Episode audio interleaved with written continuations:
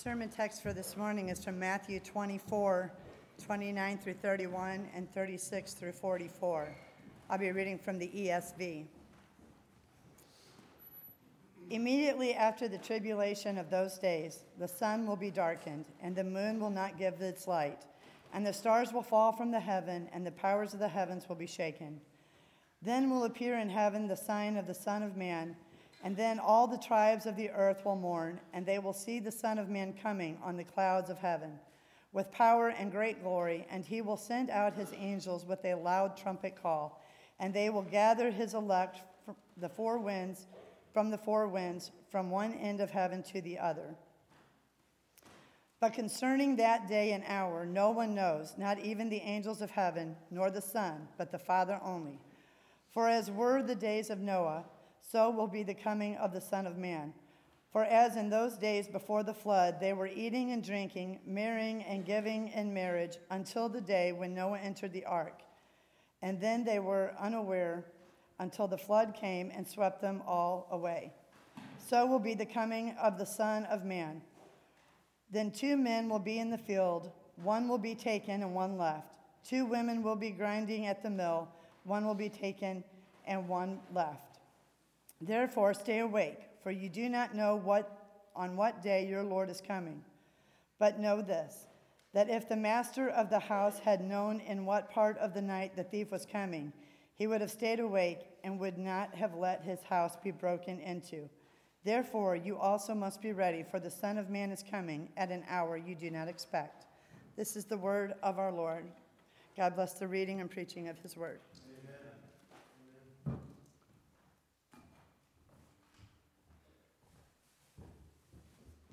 Thank you, Chris.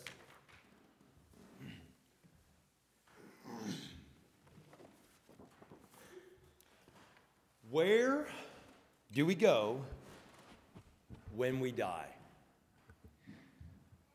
Depending on who it is, it could be different answers to that question. Some people will say heaven. Everyone goes to heaven. It's not uncommon when someone passes away for someone to quickly say, oh, well, they're, they're in a better place now. And there's just a general assumption that everyone who dies goes to heaven. Some people will say, well, it depends. Where do we go when we die? Well, it depends. Some people go to heaven, some don't. Some go to hell. Based on what? Well, based on if you were a good person or not. If you did enough good things to outweigh all the bad things you did. I believe generally good people will go to heaven, but it does depend on whether or not you were a good person. There will be others who will also say it depends. Well, it depends. Some people will go to heaven, some people will go to hell. But what does it depend on? Well, it depends on whether or not a person accepts Jesus as their Lord and Savior. If they, if they have Christ, if they have Christ, they'll go to heaven. And if they don't accept Christ, then they'll go to, hev- uh, go to hell. And then there are others who will answer nowhere. They don't, when, the, when you die, you don't go anywhere, there is nothing, it's just game over. Often, when people hear that question and they give an answer, what they're actually answering is another question. When they hear the question, Where do people go when they die? What they actually answer is, Where do the deceased spend eternity?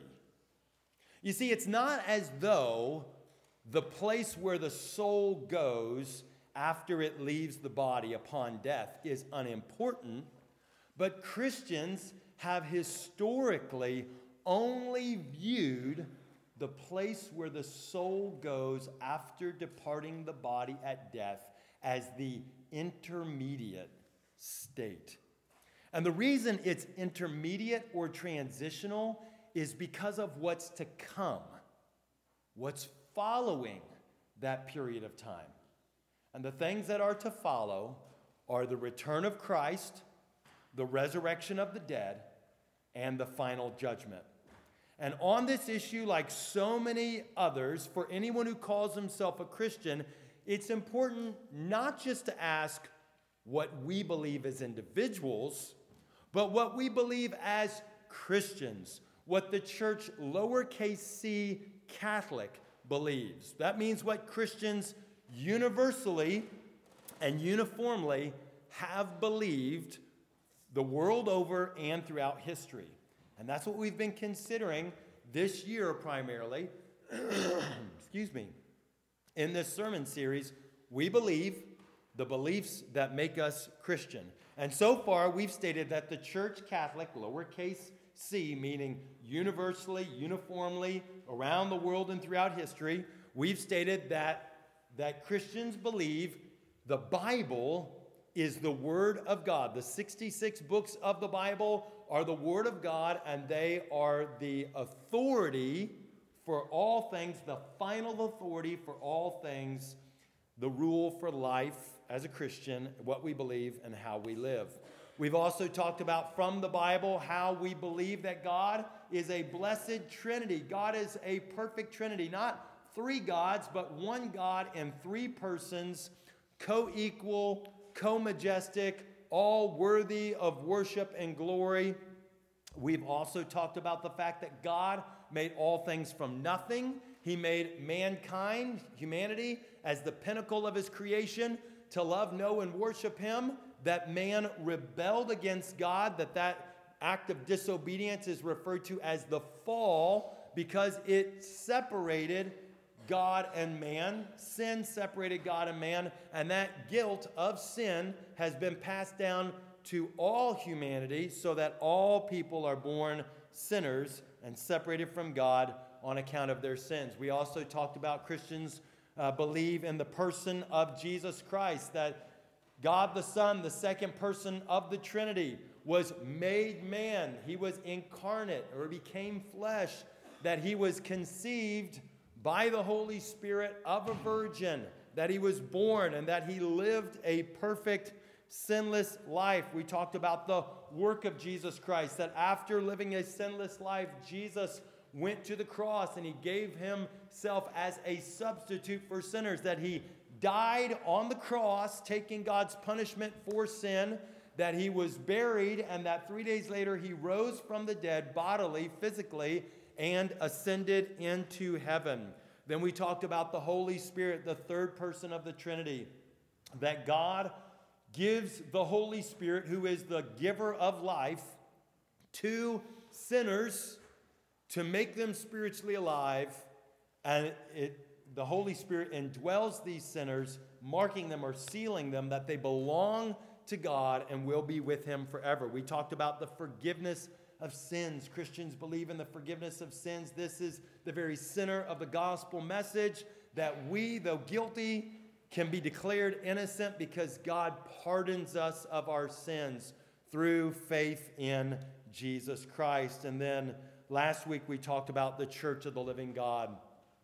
That Christians are not just these individuals floating around out here, each with their own personal relationship with Jesus, but that God has always had a people, excuse me, and that means that God's people, individual Christians, are to assemble and be joined together and gathered together as the church of the living God. Well, today we're going to talk about another of these core beliefs of the Christian faith, the essentials of the Christian faith, and that is the Lord's return.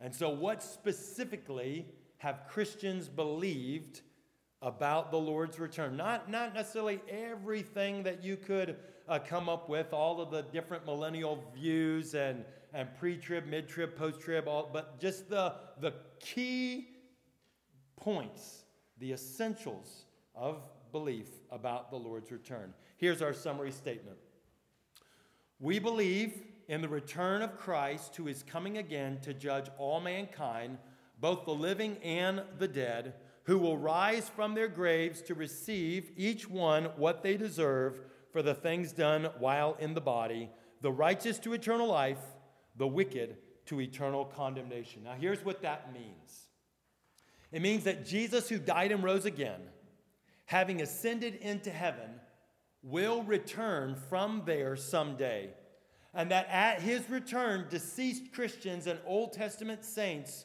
will be the first to be raised bodily from the dead. They will come out of their graves, they will come out of, of the ground, out of the sea, wherever they, they died, they will be raised from the dead. That Christians who are alive will be caught up to meet the Lord in the air, where they too will be physically transformed. That the rest of the deceased will be raised, along with non Christians who are alive, and that Jesus will distinguish between the righteous and the wicked based on what they have done, and that the wicked will be condemned and the righteous will be rewarded. Now, consider the following quotes as evidence that this is the historical position of the Christian faith. Writing in about the mid 100s or the second century, apologist Justin Martyr, meaning someone who defends the faith, Justin Martyr wrote Since then, we prove all things, that all things which have already happened had been predicted by the prophets before they came to pass. We must necessarily believe also that those things which are in like manner predicted, but are yet to come to pass, shall certainly happen. For the prophets have proclaimed two advents or comings of his. The one, that which is already past, when he came as a dishonored and suffering man, but the second, when according to prophecy, he shall come from heaven with glory, accompanied by his angelic hosts, when also he shall raise the bodies of all men who have lived, and shall clothe those of the worthy with immortality, and shall send those of the wicked, endued with eternal sensibility, into everlasting fire with the wicked devils. So, this is about 150, maybe just 60 years or so after the last book of the Bible is written.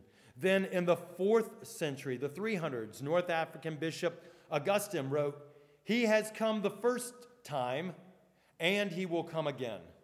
Let us not resist his first coming so that we may not dread the second. In Second Clement, which was also written about 150 AD, roughly 60 years after the last book of the Bible, we have what is believed to be the earliest recorded sermon outside of the Bible. And here's what it says. Here's a piece of it. Let none of you say that this flesh is not judged and does not rise again. Just think in what state were you saved? And in what state did you recover your spiritual sight, if not in the flesh?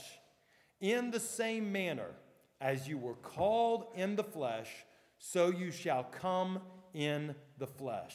If Christ the Lord who saved us, though he was originally spirit, became flesh, and in this state called us, so also shall we receive our reward in the flesh.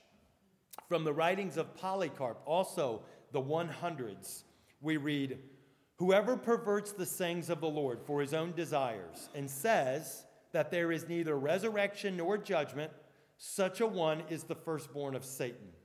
Let us therefore leave the foolishness and false teaching of the crowd and turn back to the word which was delivered to us in the beginning.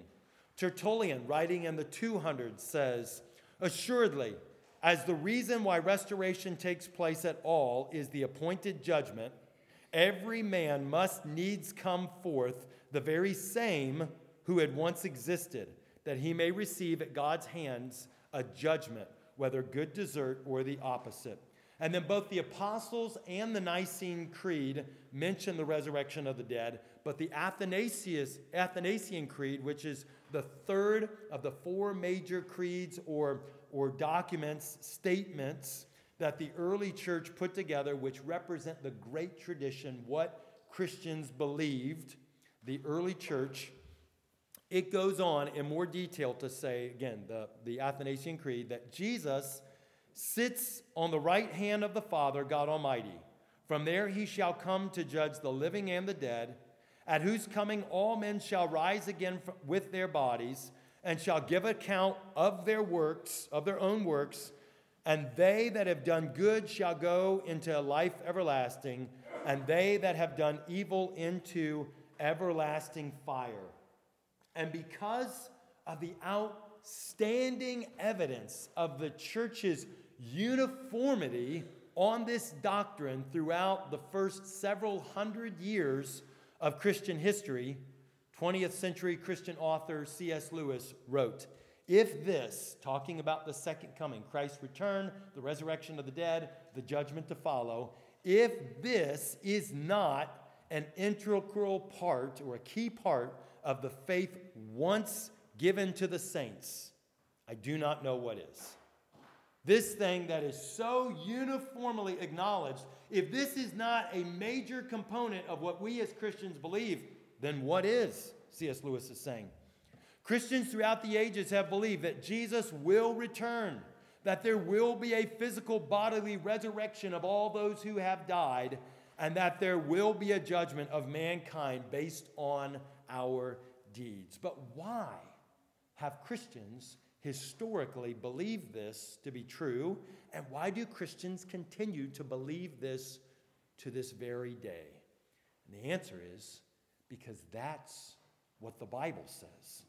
Beginning with our scripture that we heard read before the sermon today, Matthew chapter 24, we see Jesus teaching his disciples quite plainly several details that he will return and everyone will see him, that he will gather his people to himself, that it will be unexpected. No man knows the hour or the day, and that it will bring salvation for some and condemnation for others. Continuing to teach about his return in the next chapter of Matthew's gospel, chapter 25, we see Jesus say in verses 31, beginning in verses 31, to his disciples, When the Son of Man comes in his glory and all the angels with him, then he will sit on his glorious throne. Before him will be gathered all the nations, all the people groups, every different ethnicity, and language group on the face of the earth. And he will separate people one from another as a shepherd separates the sheep and the goat. And he will say to those on his right, Come, you who are blessed by my Father, inherit the kingdom prepared for you from the foundation of the world. Why? He says, For I was hungry, and you gave me food. I was thirsty, and you gave me drink. I was a stranger, and you welcomed me. I was naked, and you clothed me. I was sick, and you visited me. I was in prison, and you came to me. But then he will say to those on his left, Depart from me, you cursed, into the eternal fire prepared for the devil and his angels. But why? Because I was hungry, and you gave me no food. And I was thirsty, and you did not give me drink. I was a stranger, and you did not welcome me. I was naked, and you did not clothe me. I was sick. You did not visit me. I was in prison, and you did not come to me. And both those on his right and those on his left both say, When were you? hungry, thirsty, naked, a stranger, in prison, or sick. When, Lord, were you like this and we came to you? Or when were you like this and we did not come to you? And his response to both parties is the same Whatever you did or did not do for the least of these, my brothers, you did or did not do for me. You see, Jesus is teaching that he will return and he will judge the earth and he will reward the righteous and he will condemn the wicked. And the apostles understood the meaning of what Jesus was saying, and it's evidenced by the remarks they make in the sermons that we find in the book of Acts. The sermons of both the apostle Paul and the apostle Peter. In Acts chapter 10, we see the story that, that Peter is praying and he has this vision. And through this vision, God is communicating to him that things that had previously been considered taboo and unclean and that Jews were not to associate with, that God was no longer calling unclean, that God was removing walls, He was removing barriers. And right after Peter gets that vision, a Gentile or a non Jew with association with which would have been considered taboo or unclean shows up and says, My master had a vision that you're supposed to come preach the gospel to us. So Peter goes to this Jew, this non-Jewish man's house, and he says, You guys know that I'm not supposed to be here. As a Jew, it's not right for me to hang out with you, but I had a vision, and, and God, God showed me that He's removing the walls, and then I was supposed to come here. And so then Peter proceeds to preach about Jesus. He says, You yourselves have known, you've heard about Jesus of Nazareth that he was anointed with the Holy Spirit and power, that he went about doing good and casting out demons, and that he healed, and that he was then crucified. He was arrested and he was crucified, but then he rose from the dead and he appeared to his disciples. And in Acts chapter 10, verse 42, Peter says about Jesus, and he commanded us, commanded us to preach to the people and to testify that he is the one appointed by God to be the judge of the living and the dead. You see, telling people that Jesus is the Savior is clearly part of the gospel message. But so is telling people that Jesus is the judge and that he will judge all people. Later, we see in Acts chapter 17 the Apostle Paul show up in the city of Athens. And as he's going about the city of Athens, he does what he normally does, which is go to where the Jews worship, those who accepted the Old Testament scriptures as the Word of God. And he begins first reasoning there with them that Jesus is the Savior promised in the Old Testament. But then from there, Paul goes out into the marketplace and he begins to to preach to everyone and try to engage everyone, Jew and Gentile, and tell them about Jesus. And so some philosophers and, and key thinkers in the city, they overhear this and they invite Paul, come to, come to the Areopagus, come to the main place where we talk about philosophical ideas. We want to hear this new, this new religion that you are, are teaching. And so Paul goes and he addresses the crowd and he says, I perceive you are very religious. Your city is filled with, with idols, with statues of, of gods. But there's one that I found that says, to an unknown God. And so, what you worship as unknown, let me now declare to you that the God who made the heavens and earth does not live in temples made by human hands. And Paul goes on to tell them about the sovereign God who appointed the very times and places that people would live in so that they might reach out to God and find him, though he is not far from them. And then Paul says this the times of ignorance God overlooked. Now, that doesn't mean God didn't hold people accountable for sin. It means that God just let everyone go their own way, and they would still be judged for their sin, but they would not be judged for rejecting Jesus because Jesus was not revealed to them. But he says, the times of ignorance God overlooked, but now he commands all people everywhere to repent because he has fixed a day on which he will judge the world in righteousness by a man whom he has appointed. And of this he has given assurance to all by raising him from the dead.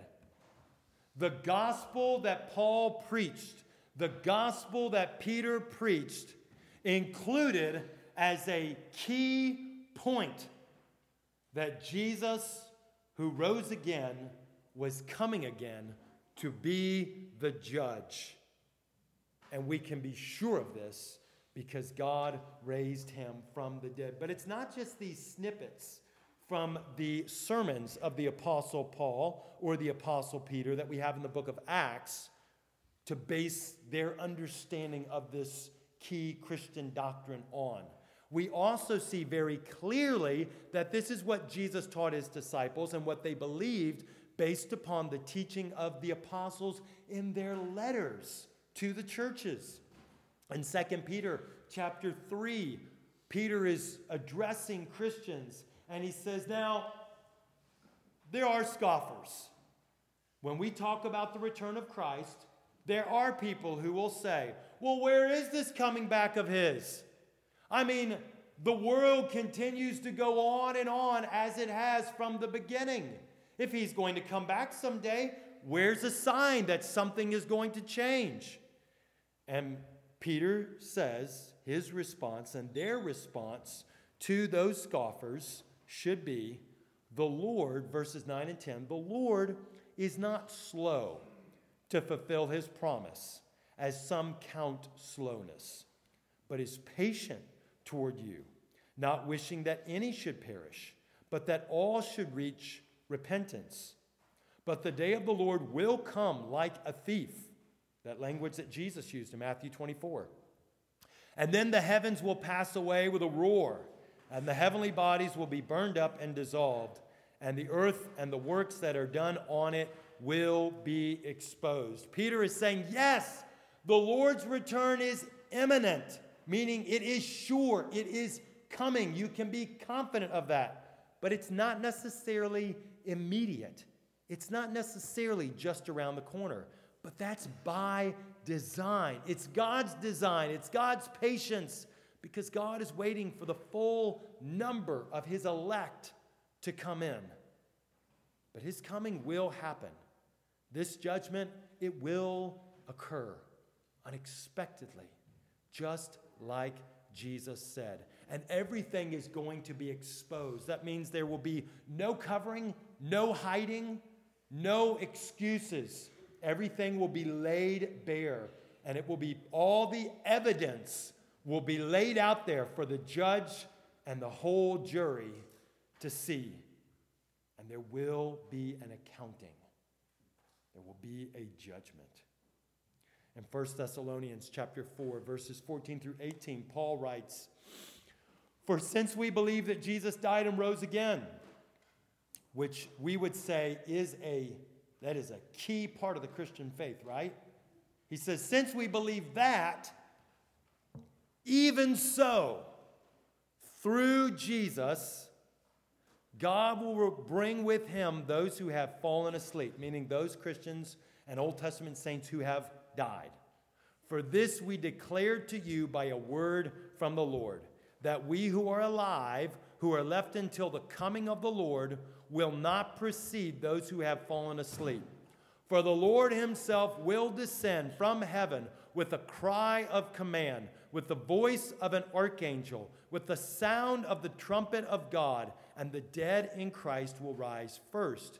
Then we who are alive, who are left, will be caught up together with them in the clouds to meet the Lord in the air. So we will always be with the Lord. Therefore, encourage one another with these words. Paul taught the Thessalonican Christians for their encouragement. The purpose of his teaching of Christ's return was their encouragement that Christ will return, that the dead will rise, that Christians who are alive will be caught up to meet the Lord in the air. Christ's return, the resurrection of the dead, and the judgment were for Christians historically a reason for great encouragement, but also a reason for great seriousness as well. In 2 Timothy chapter 4, this is written by the Apostle Paul near the end of his life. He's in prison. He knows very well that execution awaits him. And so he's writing to Timothy, who has been his assistant in ministry from the time that Timothy was a teenager. And Timothy is older now. And Paul and Timothy have both weathered many storms, literally and, and spiritually, metaphorically speaking. And Paul says to Timothy, he's giving him instructions. And as he prepares to, to tell him some things he must do, Paul says, I charge you in the presence of God and of Jesus Christ, or Christ Jesus, who is to judge the living and the dead, and by his appearing and his kingdom. You know, people will say, like, I swear on my mother's grave, or I swear on the Bible. They'll say something like that, and it's meant to give weight to what they're saying, right? What is Paul referring to to give weight to what he's saying? He's referring to the return of Christ and the judgment to come. Based on this, be serious about what I'm about to tell you, Timothy. Nevertheless, it's not a scary thing for Christians. It's meant to be a sweet thing. It's meant to be something to look forward to with longing and love. Because just several verses later, in the same chapter of the same letter, Paul says to Timothy in verses 7 through 8, again, this is near the very end of his life. He knows that his death is certain. And he says, I have fought the good fight. I have finished the race. I have kept the faith. Henceforth, because of that, there is laid up for me the crown of righteousness, which the Lord, the righteous judge, will award me on that day. What's that day? It's the day of Christ's return.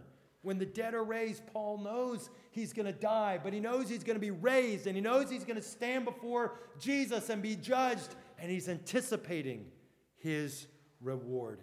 And not only to me, he says, but also to all who have loved his appearing, all who have, who have considered the return of Jesus to be a sweet thing to be anticipated.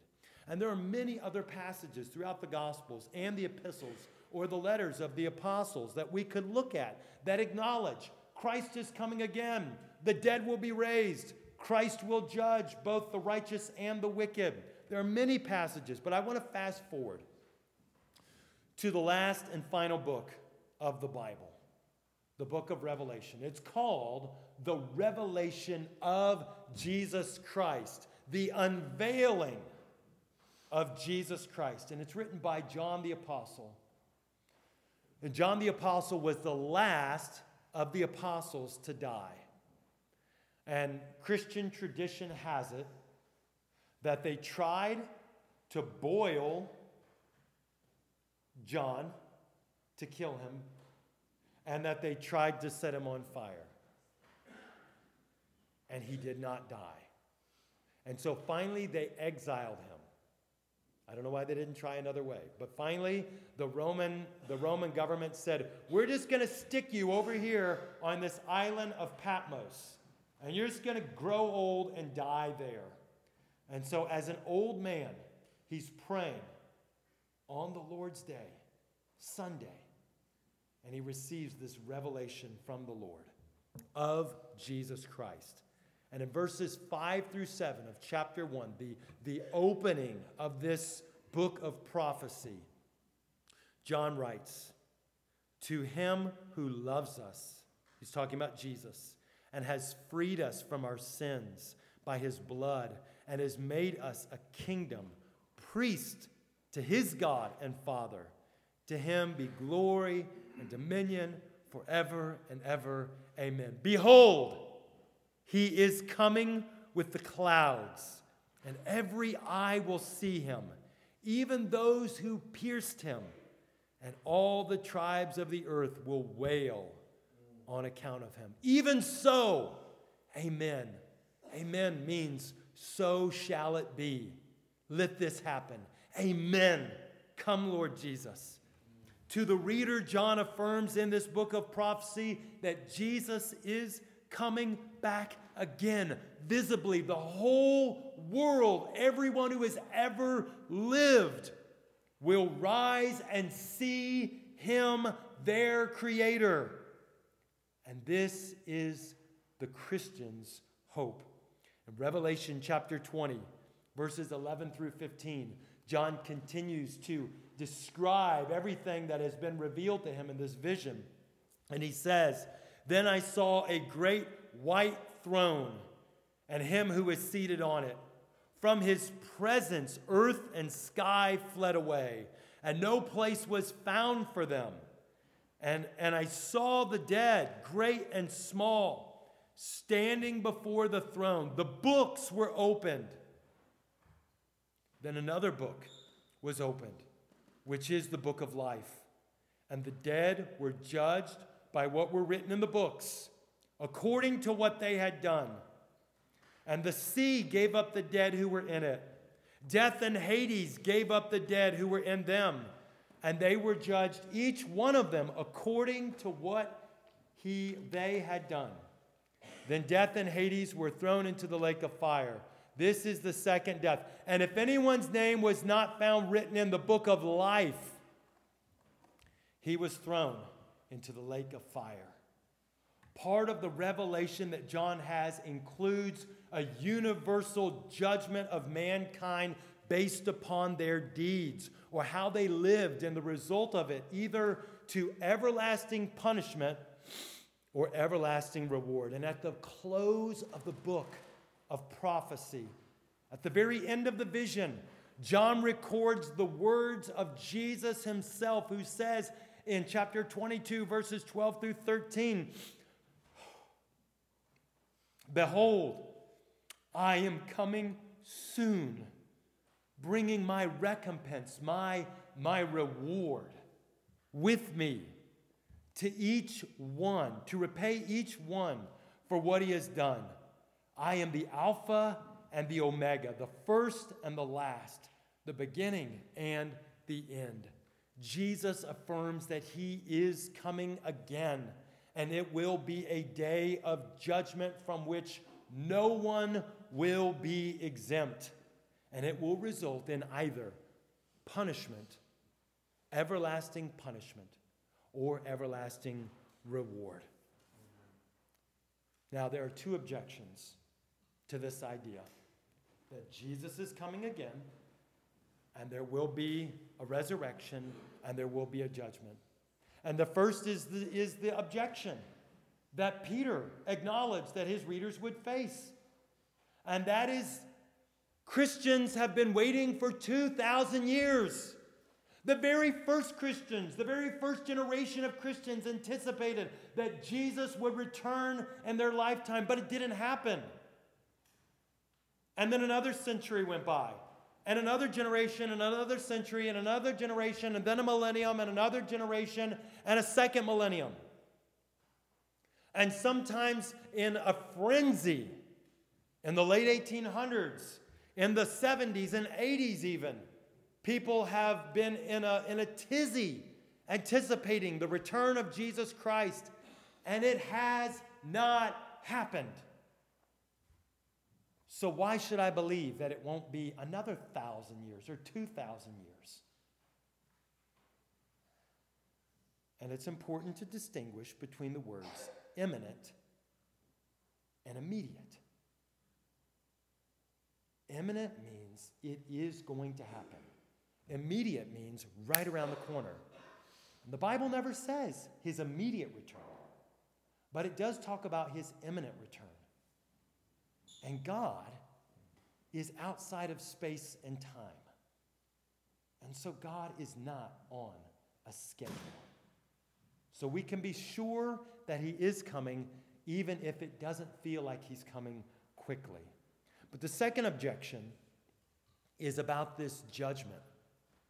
Over and over, it says that God will repay each one according to his deeds, according to his works, according to what he has done. And so someone could say, that sounds an awful lot like good people go to heaven and bad people go to hell. Does that mean that we're saved by our works?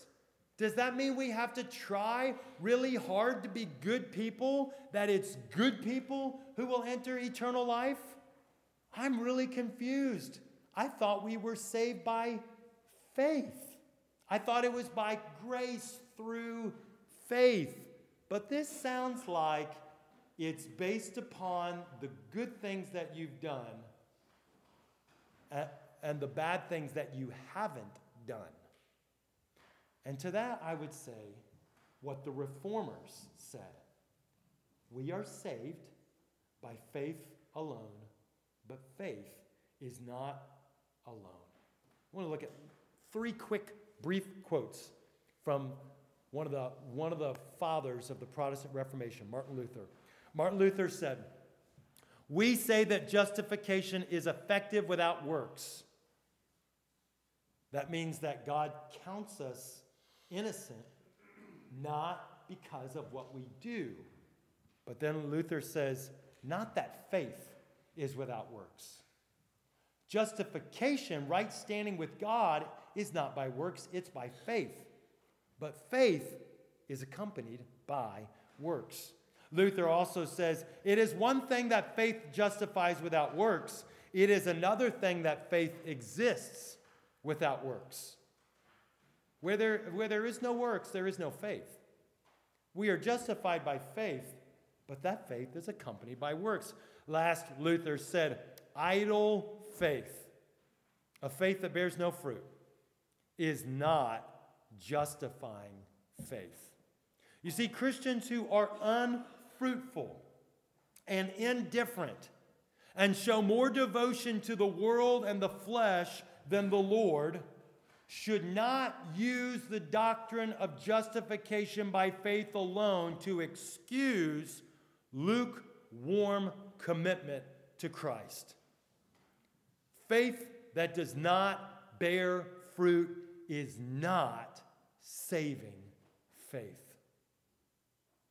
But Christians who love the Lord and by faith trust that their sins are forgiven and who desire to obey the Lord more and more, in spite of their weaknesses, in spite of their failings, can be confident that Christ's sacrifice sanctifies, it cleanses our efforts, it makes our good works acceptable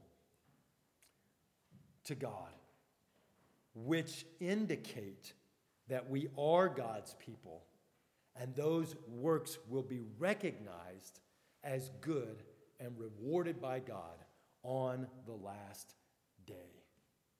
So, why does it matter what we believe? Why does it matter that we believe this that Jesus will return, the dead will be raised, and there will be a judgment? Let me give you three brief reasons. The first reason it matters is because it means that all the bad, all that's sad, and all that's wrong will stop. The news cycle is continually filled with evil and injustice and crime and brokenness. And every 24 hours, there's a new, new list of news stories. And they're, they're all mostly bad. When will this craziness ever stop? It will stop when Jesus returns. The return of Jesus Christ means all of the brokenness will end. That's why it matters. But it also matters because death will be defeated. From the moment we're born, cells in our body start dying. The process of death begins at birth and it ends in physical death. And everyone can count on this.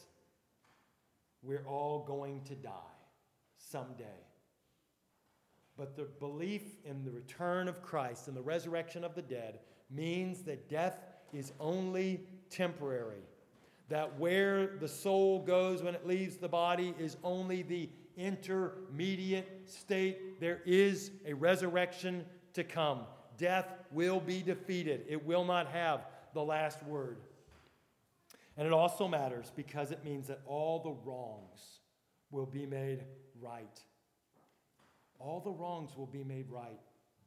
Some people have gotten away with murder, literally, in this life. But all the wrongs will be made right. Their punishment awaits them. Some people have done all the right things and not only has it gone unnoticed, but they even seemingly have suffered for it. Someday they'll be rewarded. and all of their efforts will be vindicated. I had a conversation with a friend, not this week, but the week before. And, uh, and they, had, they had done some really genuine good things. They'd helped some folks out, and uh, they'd been there for someone in a really, really hard time. And then a couple years go by, and that person who they'd helped out in a really hard time did some things that effectively communicated to that person I forgot about you. What you did wasn't that big a deal. I'm moving on. And it was related to their job. And, uh, and they just were really struggling. They were really struggling. Like, man, I did all of this. And like, pretty much just, just kicked the dirt in my face and walked on down the road. Like, that hurts. And I told that person, I said, I know some of those things were your job. That it, some of those things were expected, that a person in that position would, would do those things. But I also believe that you did those things not because it's your job. You didn't say, all right, let me just go ahead and do this because it's just what I get paid to do. Uh, no, I believe you did those things because you knew it was right and because you cared and you wanted to help. And here's what you need to know that the things that you have done that seem to have gone unnoticed and have been so easily forgotten about may never be remembered by people, but they were seen by God. And He won't forget, and you will be rewarded on the last day. The reason why Christ's return and the resurrection of the dead and the judgment on the last day matter is because we can know that the things that we do in this life will be noticed in the eyes of God, whether they're ever noticed by anyone else. This is what Christians believe. Do you believe this? Are you a Christian? Have you surrendered your life to Christ? Have you taken hold of Christ's sacrifice? Have you looked to Christ as your only hope on that day when you stand before God of hearing, Well done, my good and faithful servant? Enter into the kingdom prepared for you from before the foundation of the earth. Do you believe that you will hear those words because Jesus paid your way? Have you surrendered your life to Him? And on that day, when you stand before Christ the judge, will there be enough evidence from your life that you were a Christian to prove it? And if you are a Christian, do you love and longingly look forward to the Lord's appearance? We can often get guilty of a mindset of, oh, I, hope Jesus comes back, but not till after I get married. I hope Jesus comes back, but not till after I have kids. Hope Jesus comes back, but not till after I have me some grandkids. Or do we long for the Lord's appearing? I hope Jesus comes back and I get to see him in the clouds with all his angels and be joined to meet him in the air. In just a moment, we're going to take the Lord's Supper. The Lord's Supper is only for Christians because it is a remembrance of the sacrifice that Christ made for us, and it is an actual fellowshipping with the Spirit of Christ as we eat and drink. But even in the Lord's Supper, we are pointed to the Lord's return. Because in 1 Corinthians chapter 11, Paul tells the church at Corinth that Jesus said, This is my body eat in remembrance of me. And Jesus said, This is my blood, drink in remembrance of me. And then Paul writes, For as often as we eat the bread and drink the cup, we do what? We proclaim the Lord's death until he returns.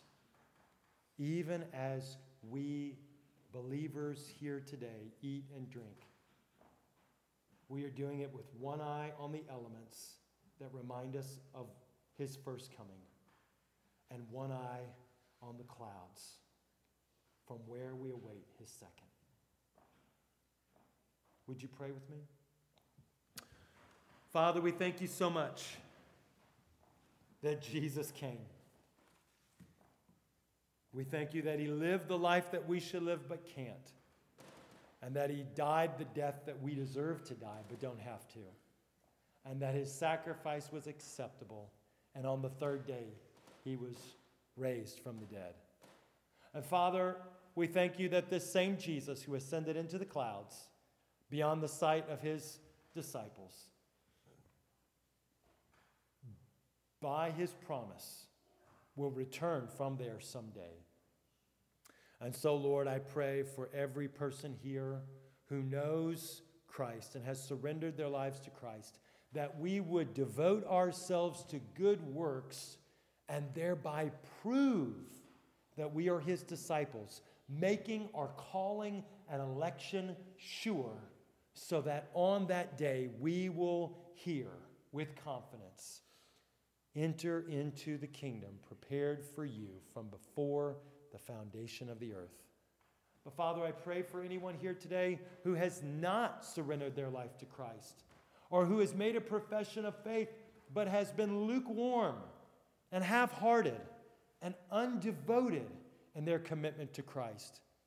I pray for either one, Lord, that today, by your Holy Spirit, you would convict them of their sin and their need that you would convince them in their heart of hearts that Jesus is better than anything this world has to offer, and that they would be resolved today to commit themselves to Christ and receive from you forgiveness and love and acceptance and peace and joy and hope. And it's in Christ's name we pray. Amen.